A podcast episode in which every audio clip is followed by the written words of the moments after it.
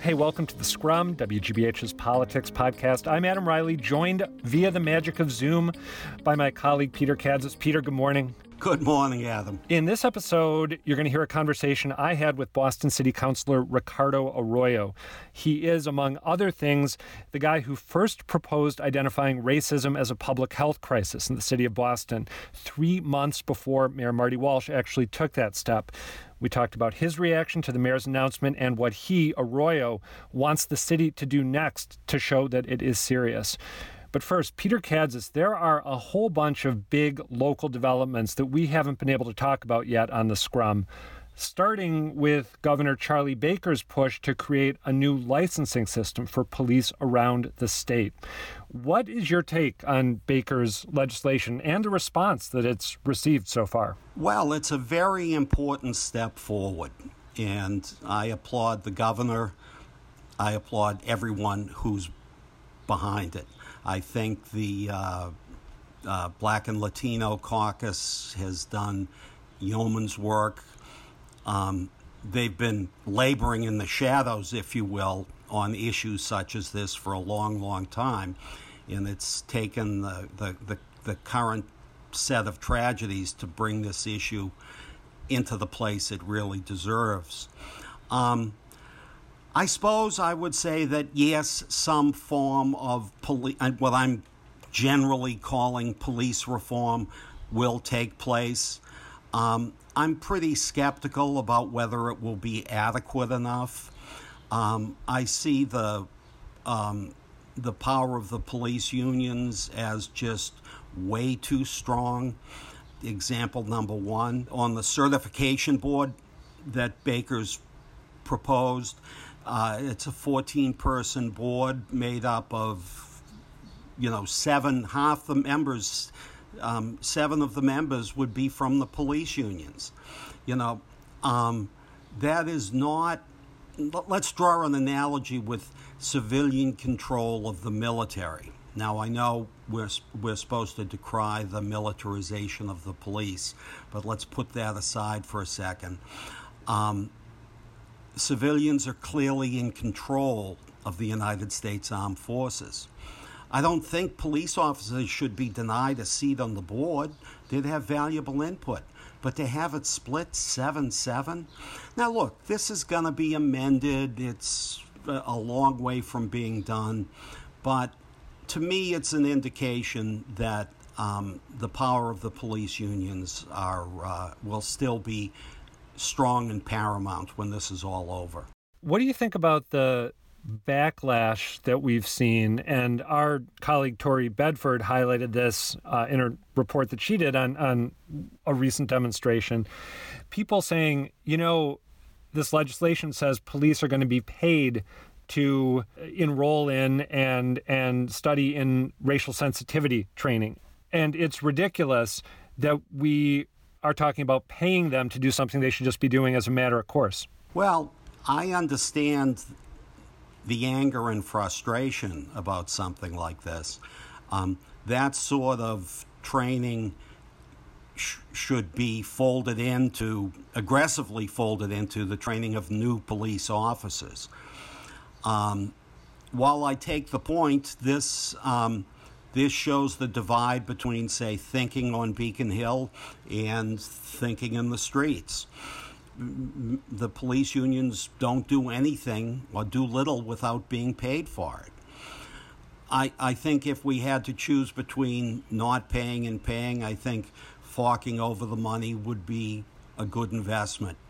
But um, God knows it's frustrating. There have also been a couple of big Boston developments since we scrummed last.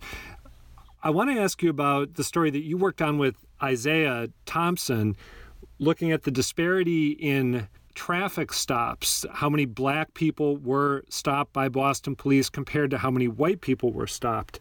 There was a huge disparity, all out of proportion to where the city is demographically.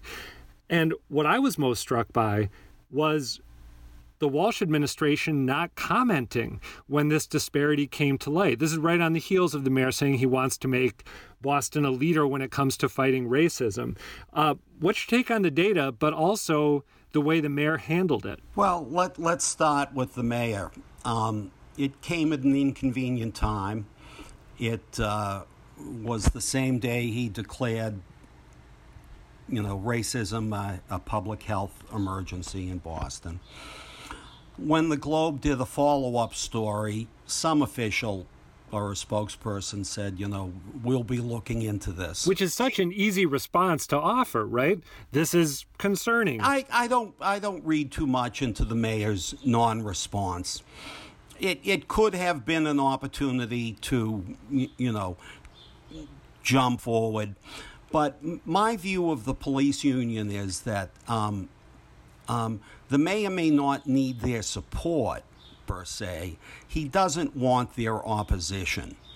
Um, so, from a, a, a, coolly political point of view, I, I, I don't see anything into it. But but let me do a little detour here.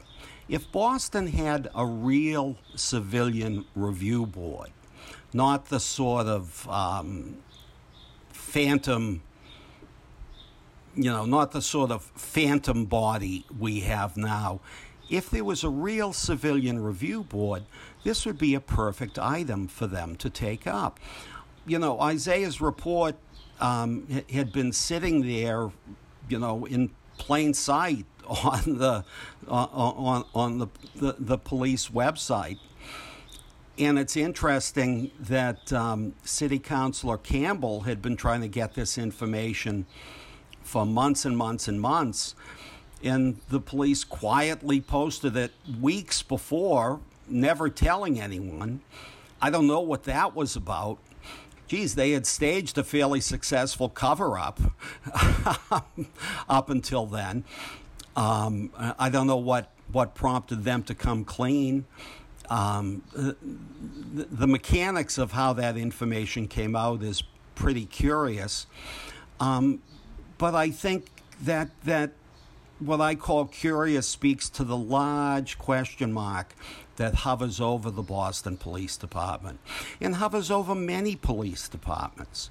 Listen, um, there have been some real improvements um, behind the scenes in the Boston Police Department especially since those those days many many years ago when our colleague at the Boston Phoenix David Bernstein won a big national award for demonstrating that the Boston police on a per capita basis had the worst homicide squad in America.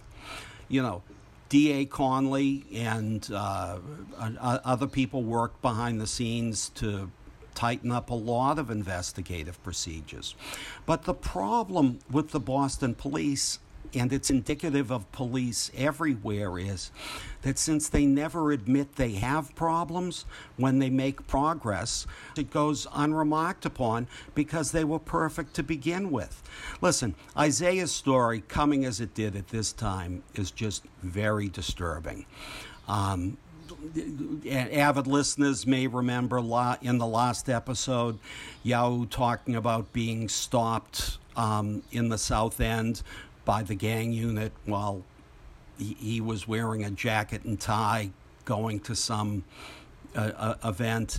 I mean, that was a pretty chilling. That was a a, a, a, a chilling little story. Um, our own Callie Crossley has a commentary up on our website, WGBHnews.org, about when she was a freshman at Wellesley College, being in a, uh, a drive through line at McDonald's with a, a fellow freshman and, you, you know, being hassled by the cops then. These are real problems. And while I'm confident we're going to have a solution of sorts. I don't think it's going to be a solution that's going to be as meaningful as it should be. Let me ask you one more Boston police related question before we get to Ricardo Arroyo. What do you make of Commissioner Gross's decision to meet with the Attorney General of the United States, Bill Barr?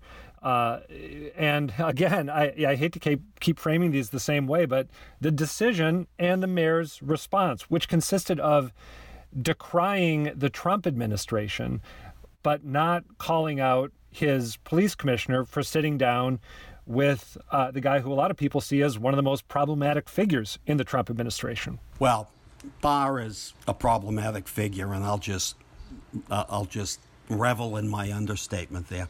I think this is a tempest in a teapot.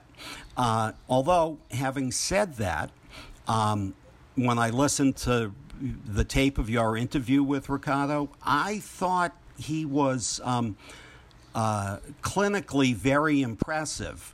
I, I don't want to steal his thunder. He drew some important distinctions, and I'd, I'd urge everyone to, you know, stay on board to listen. Gross is an unusual cat. He's, uh, uh, A, he's our first black commissioner. He's something of a law and order cop. It is in his nature to talk to people. That's one of his great strengths. When I saw, um, when I've seen him on the streets, my God, he seems to know everyone. Um, I don't think Gross can, you know, defy his own nature, which is naturally to talk to people. Um, although I would listen very carefully to what Councilor Arroyo said because I think there's some wisdom in that. On that note, on to my conversation with Boston City Councilor Ricardo Arroyo. I started off asking him about Mayor Walsh's declaration back on June 12th, labeling racism a public health emergency in Boston. What was your reaction when you heard that the mayor was declaring that racism is a public health emergency in the city of Boston? So, a mayor staffer called me about an hour before the announcement was made. Um, and I think my, my I got to kind of couch this, right? Like, one thing is I proposed declaring racism a public health crisis in March, right?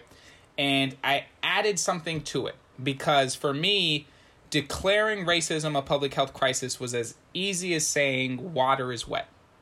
I could have passed the resolution in the council in March if I had made it a resolution. If I just wanted that declaration, I could have passed that in March. I purposely didn't do that. What I did was I attached what I was hoping could serve as part of the cure.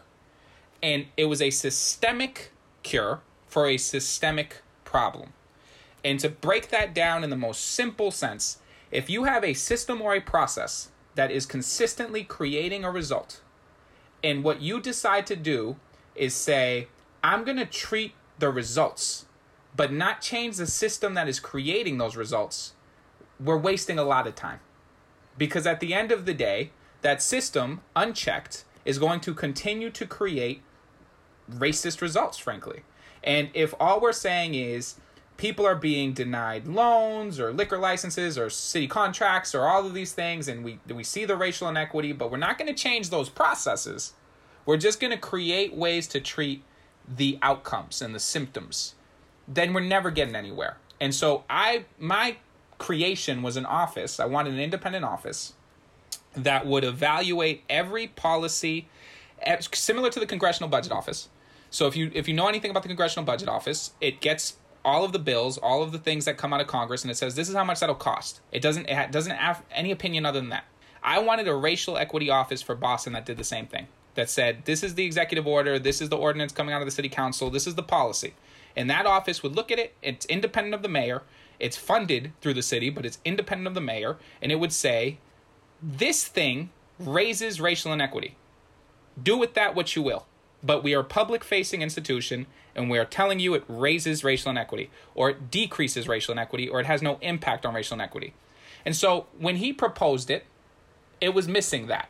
And for me, I was happy that we were naming a thing a thing. I don't think you can face things until you name them and that's why I did that. I think one thing for people to understand isn't that I thought it didn't have any merit. I thought naming racism as a public health crisis for people of color who are so often told, you know, I, I'm going to speak personally. There's been moments where I've had racist interactions or things have happened to me that I have said that is that's racist. And somebody has said, well, let's try and think of all the ways in which that could have happened to you, but that don't include racism. Maybe it's because you're young Maybe it's because they didn't like what you were wearing. Maybe it's because of this. All of these different ways. And I think when you name a thing a thing that's powerful for people who have experienced a feeling, who have experienced that thing, to say, you're not imagining it. We're not going to gaslight you on that. These outcomes are racist. These outcomes are racist because systemic racism is real. And they're real because racism is real and it's a public health crisis. And I thought that was powerful. So that part I think is a big deal. But the solution I wasn't very impressed with. Have you had a chance to have a conversation with the mayor since he made that announcement in which you've been able to relate points like what you just made to me? We had a brief conversation in which we kind of spoke about how it rolled out. Um, one thing that I've been very clear, and I think it's as simple as can be, is systemic cures for systemic problems. And the issue for me is right. He gave he, took 12 million from the overtime police budget but he sent 2 million of that back to bpd so it's really a 10 million dollar cut from the bpd budget to treat mental health and all these very necessary things. These are all good things. The problem is, if I said to you, how much do you think it would cost just to treat just the trauma and the mental health needs of folks who experience racism in Boston for one year? Is it $10 million? Because it's probably way higher than that.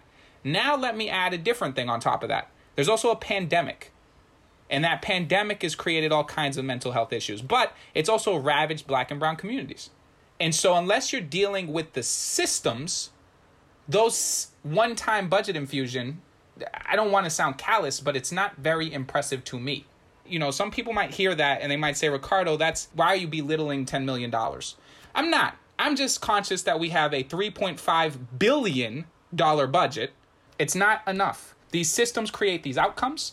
And unless you're going to talk about real systemic change, you're not actually doing anything.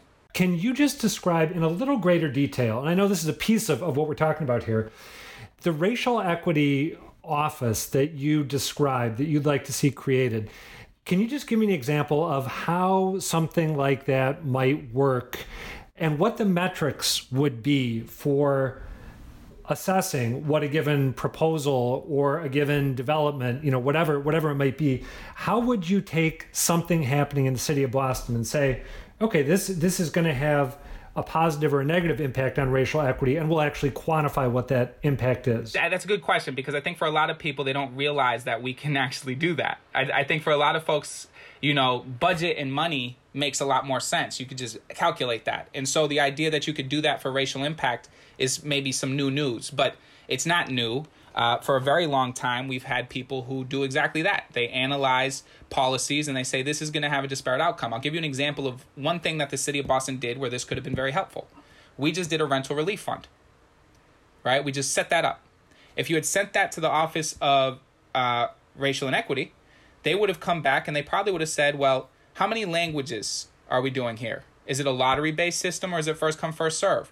What are you doing about these other systems? For instance, if it's first come, first serve, do people of color predominantly have the ability to use the internet? To use computers? Do they have those devices? If it's first come, first serve, and you call in and you speak Spanish, and that means somebody has to call you back, how are you saving that person's place in line? Because the city doesn't have the capacity to have that conversation with them right away, but if they spoke English, they would. What are the ways in which you're doing that? And all of those things can be codified. I just gave you one specific example of something we just did. Here's another one. When the PPP came out, the program from Congress to give the money to businesses, immediately upon its outcry, we had a bunch of analysts come out and say this is going to just the, the qualifications exclude about 85% of businesses of color.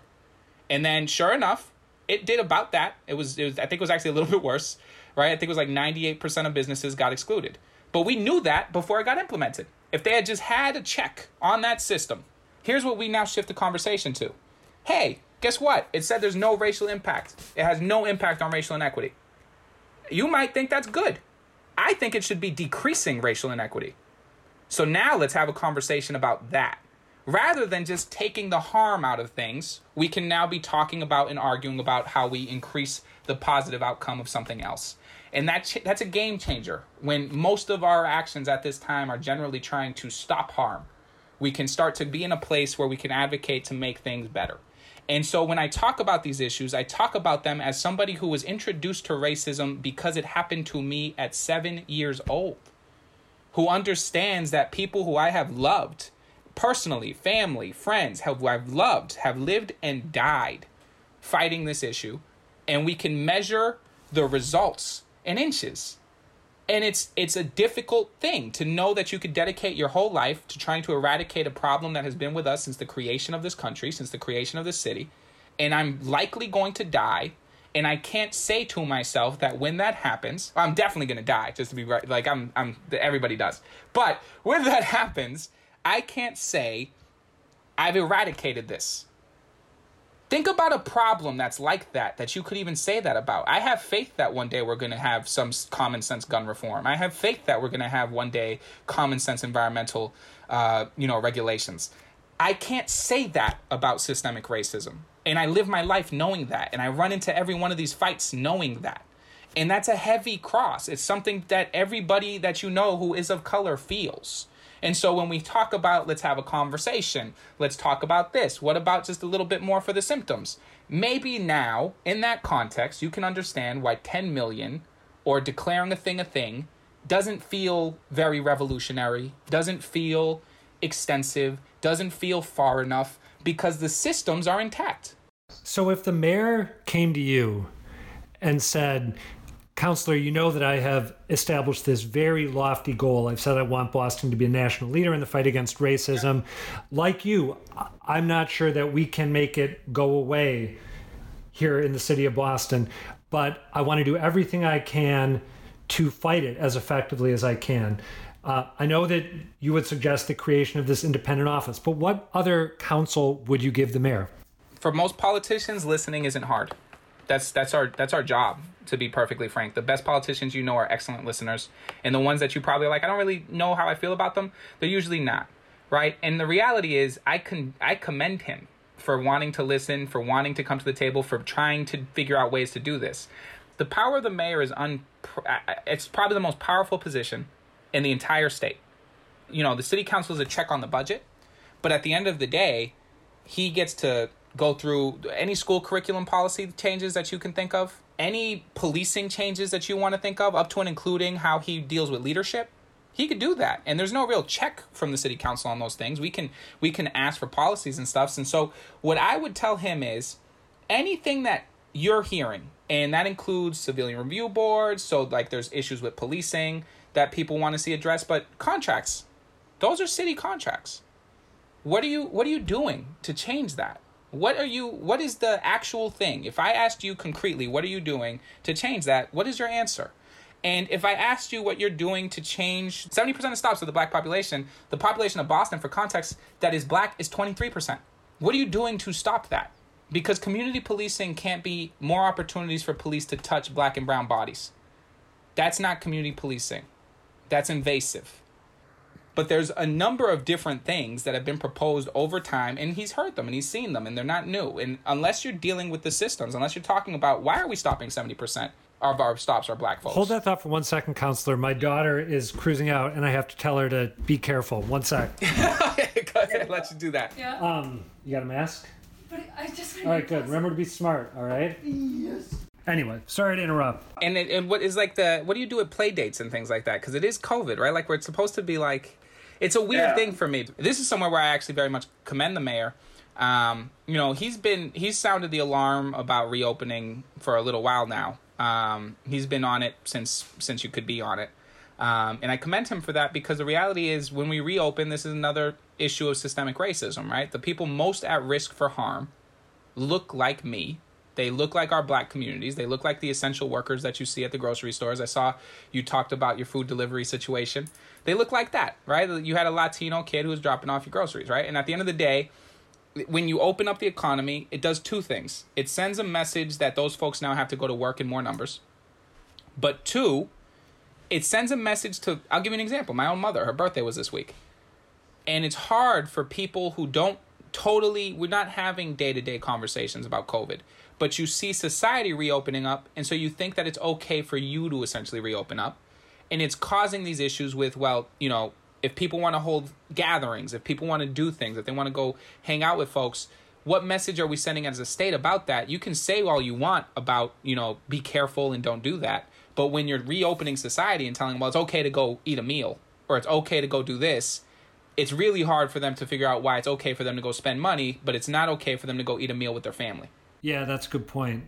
I'm glad you mentioned the, the thing you did about the mayor's stance on, on opening up because a couple weeks ago I went back and did a piece looking at sort of what went well in Massachusetts and what didn't go well uh, in terms of the COVID fight. And I was struck going back and reviewing all the things that happened in Boston at the state level. I was struck by how proactive Walsh has been on that. He's been good uh, on that. Yeah, I, I, would I would commend. I'm also the chair of public health for folks who don't know on the city council.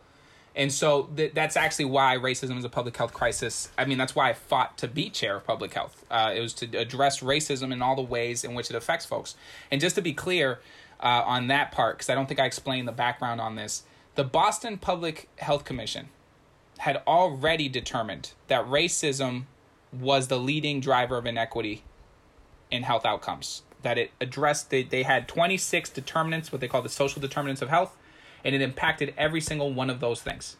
And so, one of the issues that I think, you know, Walsh has really understood is that, you know, societally, we're just not ready to open up. And I think he's also understood it from an economic perspective, which is what I've always argued. You open up too soon, the businesses that have just been able to hold on, and I don't think people totally understand this. To reopen a business, there is a lot of startup cost. Again, you gotta you gotta reopen your vendor contracts. You have to put together your staff again. You got to spend a certain amount of dollars. What happens if in September or, or October we have to call them back and say, close that all down again? You thought it was bad the first time. Most people aren't coming back from the second. And so, I mean, a lot of people aren't coming back from the first, but I think when you you hit them with the second, there's a real issue. And the reality is, I think people have kind of lost sight of the fact that we could just as quickly as we had to go into the first, we could have to go into that second fundamentally, nothing has changed. There's no cures, there's no vaccines. Fundamentally, we are in the same place we were in three months ago. The only difference is we have the ability to do testing at a higher rate, and people are more socially aware of the fact that this is a thing. And so you got masks, you got different protections that folks are taking, but this could just multiply in a similar way. And there, and there's really, you know, when we talked about lowering the curve, we talked about lowering the curve in a way where it would extend it. It would extend what was happening. And I think he's been really smart on understanding that the the reality hasn't changed that much. Um, and yet we have economic requirements. I'm sorry, that's Gideon. That's my oh, that's my Yorkie, and he's a puppy still trying to figure out life. So he's an interesting little guy. Uh, but that's him barking. Yeah, and sometimes he comes on. He sometimes he makes it to the meetings. We have been so big picture here that a part of me doesn't want to close on this this particular note, but I got to ask you to weigh in on the story that hit um, the day before we're talking here. Uh, Attorney General Bill Barr coming to Boston to meet with Commissioner Gross. I know that on Twitter you were uh, clearly unimpressed by that visit. Uh, yep, that's being nice. You know, I was a public defender before this, so this the world of our criminal justice system is something that I'm very aware of, and I think that somebody like, you know, Attorney General Barr, uh, shouldn't hold those positions. I mean, uh, somebody like that should have resigned a long time ago. Frankly, he should be walking in shame. There's no world in which anybody should want to be next to him, and I'm going to give the commissioner the benefit of the doubt in the sense that he wanted to have a conversation or he reported that he wanted to have a conversation with him about race and about being a black man in community but I think when you have somebody like like Attorney General Barr, this was for him a opportunity to take a photo with a black police commissioner. It was not for him an opportunity to learn from Commissioner Gross. I don't believe that he came here to learn because I see what he does on a daily basis. And so I my issue with it is it's using our city, our commissioner as a photo op and an opportunity to try and get some positive press. And the reality is, nothing about that man is positive.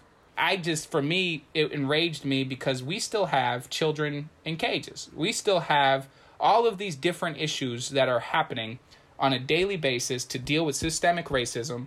To have somebody who is an, a highly, and I'm just going to say it, this is a white supremacist administration.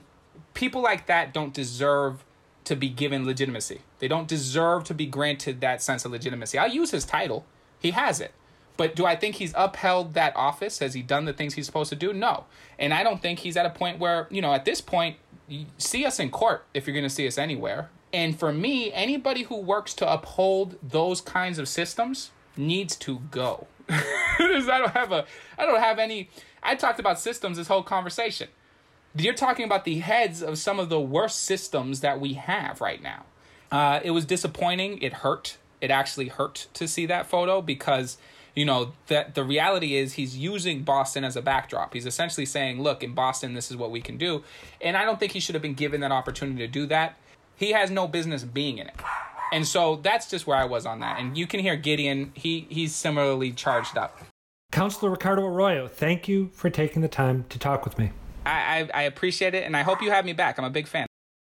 Peter, I should note for you and for our listeners that I think the councilor was genuinely bummed out that you were not part of that interview. One of the things he said to me, he he says he's a regular listener, which is terrific, and he also said he wanted to get a chance to watch you smoke your pipe.